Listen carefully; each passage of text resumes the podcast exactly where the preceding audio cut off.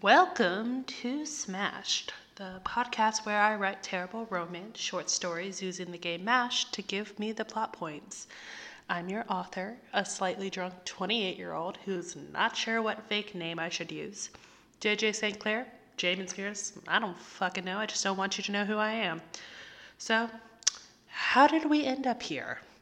Well, a couple of weeks ago, I got Kindle Unlimited and discovered the beautiful, horrifying world of self published romance novels.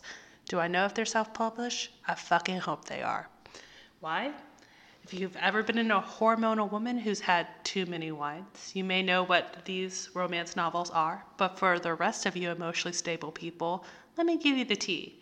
On Kindle, there are just so many romance novels that feature problematic themes and characters that I obviously love. Was this my first journey into romance novels? Absolutely not. My grandmother also introduced me to romance novels. What the fuck, you ask? It can't be that creepy. Well, it is. My grandma wrote and collected romance novels to the point her house had bookcases lining the walls with the books stacked three books deep. I actually used to buy her these books for Christmas. There was me, eight years old, buying some novel about a pirate deep throating some girl in the middle of a grocery store, and everyone just let me. Hey, the 90s was a different time, am I right? So, anyways, as I am balls deep into reading another terrible romance novel on Kindle, I get an idea. Hey, I could write this shit. It doesn't seem that hard.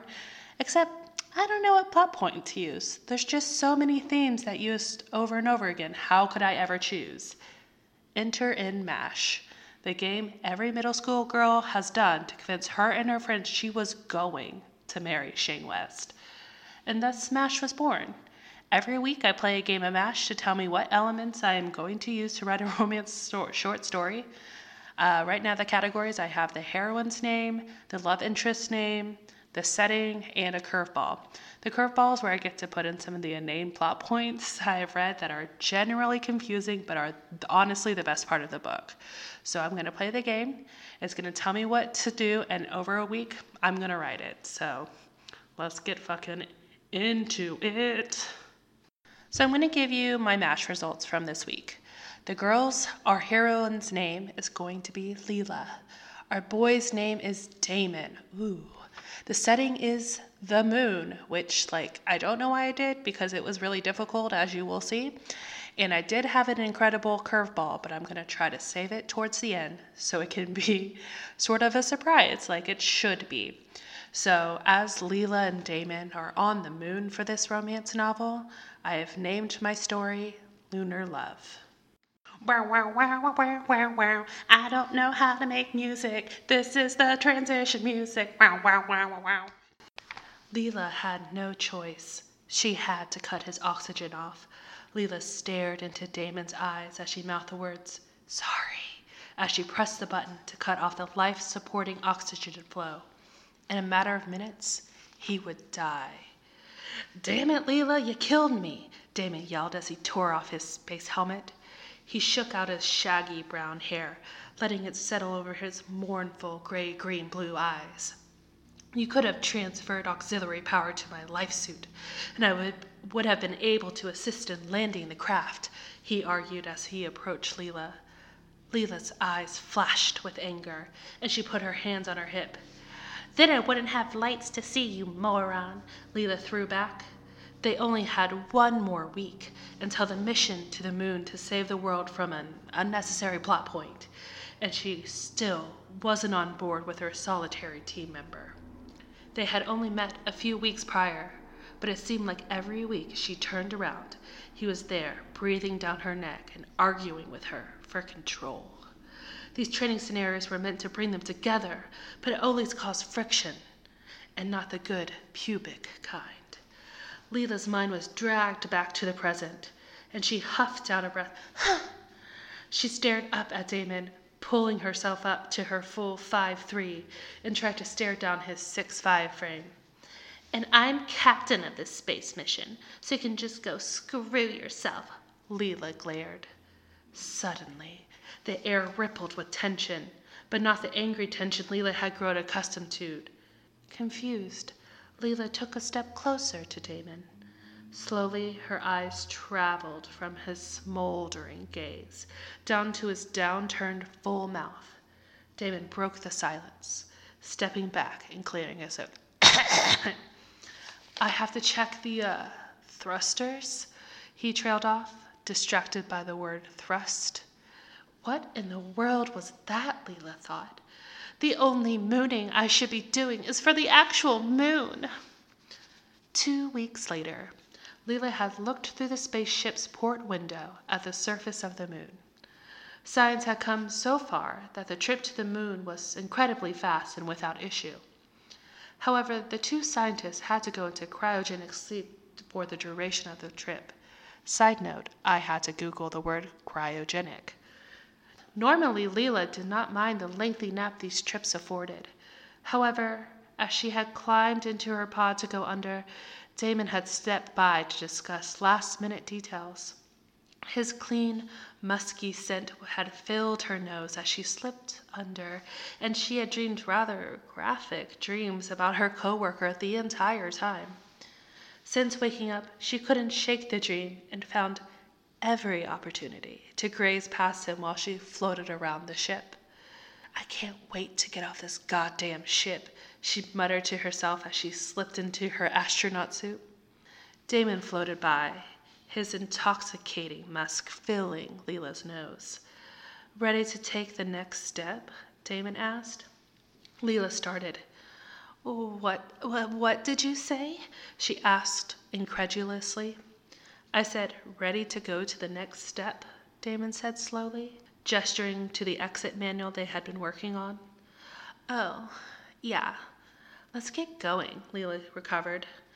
Damn dream and damn man scent, she thought. The pair drifted to the shuttle door. Hold on, Leela, you have a strap undone. Damon reached towards the back of Leela's neck and adjusted the strap towards her helmet. His touch lingered on her shoulder, and beneath the fifteen layers of protective clothes, his touch burned Leela. She shuddered. You okay? Damon muttered huskily. She turned towards him. Honestly, no. There is chemistry here, and I'm not just talking about our mission. It is a distraction, and I believe, for the benefit of humanity, we need to address our relationship, Leela frankly stated. Uh, if I'm understanding you uh, correctly, you think we need to have sex to save the world? Damon stared at her. That's a copy, she said, holding her breath. Damon paused, staring deeply into her eyes. All aboard, then, Captain, he grinned as he slowly began to undo the straps of his own helmet. Damon and Leela stared at each other as they began the arduous process of removing their suits. As Leela took her helmet off, her long hair cascaded down her shoulders, perfectly curled from the humidity of her helmet. You're beautiful, Damon breathed as he brushed her hair with his gloved hand, his giant gloved space hand. I really just need you to picture that space hand. Well, sweet, the movement tangled her hair into the suit, and then they spent several long seconds getting her hair unwrapped. Once the hair fell loose, their hands touched, causing their eyes to drift up to each other's faces. Damon leaned in to kiss Leela, but the suit was in the way. They looked like two turtles trying to French, but their shell was in the way. Hurry, Leela commanded. They maintained eye contact over the next five minutes as they removed layer after layer after layer after layer of clothing. Finally, they stood before each other in only the long underwear issued by NASA. They moved against each other at the same time, as if drawn by magnets. Their lips found each other and their teeth clanged together. Leela moaned. His hands tangled in her hair, and Leela stood on her toes to press up against Damon. Let me see your moon rocks, she said, reaching for him. He stopped her hands as they reached for the front flap of his long john. Damon stepped back and slowly slid his arms out of the sleeves of the long johns. Leela held her breath, greedily following the fabric as it slid down, down. Then, all at once, Damon removed all the clothing, revealing his entire front. Leela stared at the length of him. This, this couldn't be. How is this going to work? Leela's mind raced, not processing the size. It, it was a micro penis. Leela took in Damon's form, his six-five frame and the baby carrot between his legs. It wasn't exactly what Leela had in mind, but she was a professional, goddammit, and the earth was on the line. Leela, so stupid. Leela reached for his manhood, cupping it entirely in her one palm. Damon groaned. Leela kissed him, marveling that this giant, sexy man had a medium flow sized tampon between his legs. But still, he managed to get her hot. She stepped. so stupid. She stepped out of her own long johns, and Damon pulled her flush against him. Ready to come on board? He breathed into her ear, his hot breath tickling her senses. Damon kissed Leela deeply as he fell back against their space bunk bed. Leela wrapped her legs around his waist, and he entered her female clam pot. Ew. Leela braced herself for the initial sharp pain of herself adjusting, but there was nothing. Hmm, guess that's a bonus. The pair started moving together, finding a rhythm. Take me to the moon, Leela groaned as his dick swirled inside of her. Again, very gross. I'm so sorry. Oh, baby, you are already there, Damon groaned, gripping her hips. Leela had to hand it to him. It wasn't the size of the pencil, but rather that it wrote. And he wrote really well. Oh, you like that? Grab my big dick, Damon growled. Oh, um, sure, Leela responded, catching herself she did not show her confusion. Leela felt her insides clench drawing that feisty carrot inside. Oh shit! Blast off! Damon grasped as he pushed Leela off his waist, causing her to make several rotations in the zero gravity. When Leela stopped spinning, she caught Damon's gaze and grinned. He pushed the floating fluids away and floated towards her. He kissed her briefly on the forehead. Leela sighed to herself. Hmm. That was one small step for man and an even smaller step for womankind. So, yeah, that was my story. I guess I will see you all in church and burning in hell with me. That was pretty great time. Um, let me know if you actually like this or if this is something that's a viable use of my time or if I should just go back to doing puzzles. Either's fine. This is a lot of work, but it seems pretty fun to me. Um, I did set up an email thinking that, oh my God, I'm doing so great. I'm very professional. This is also when I was very drunk. But if you have suggestions for the categories for MASH, feel free to email me. Um, I set up the email. It is the smashedpodcast at gmail.com. I also made an Instagram. I think it's the Smash Podcast. Honestly, I don't really remember. There's a lot of things out there. So I'll get back to you. Mm, goodbye.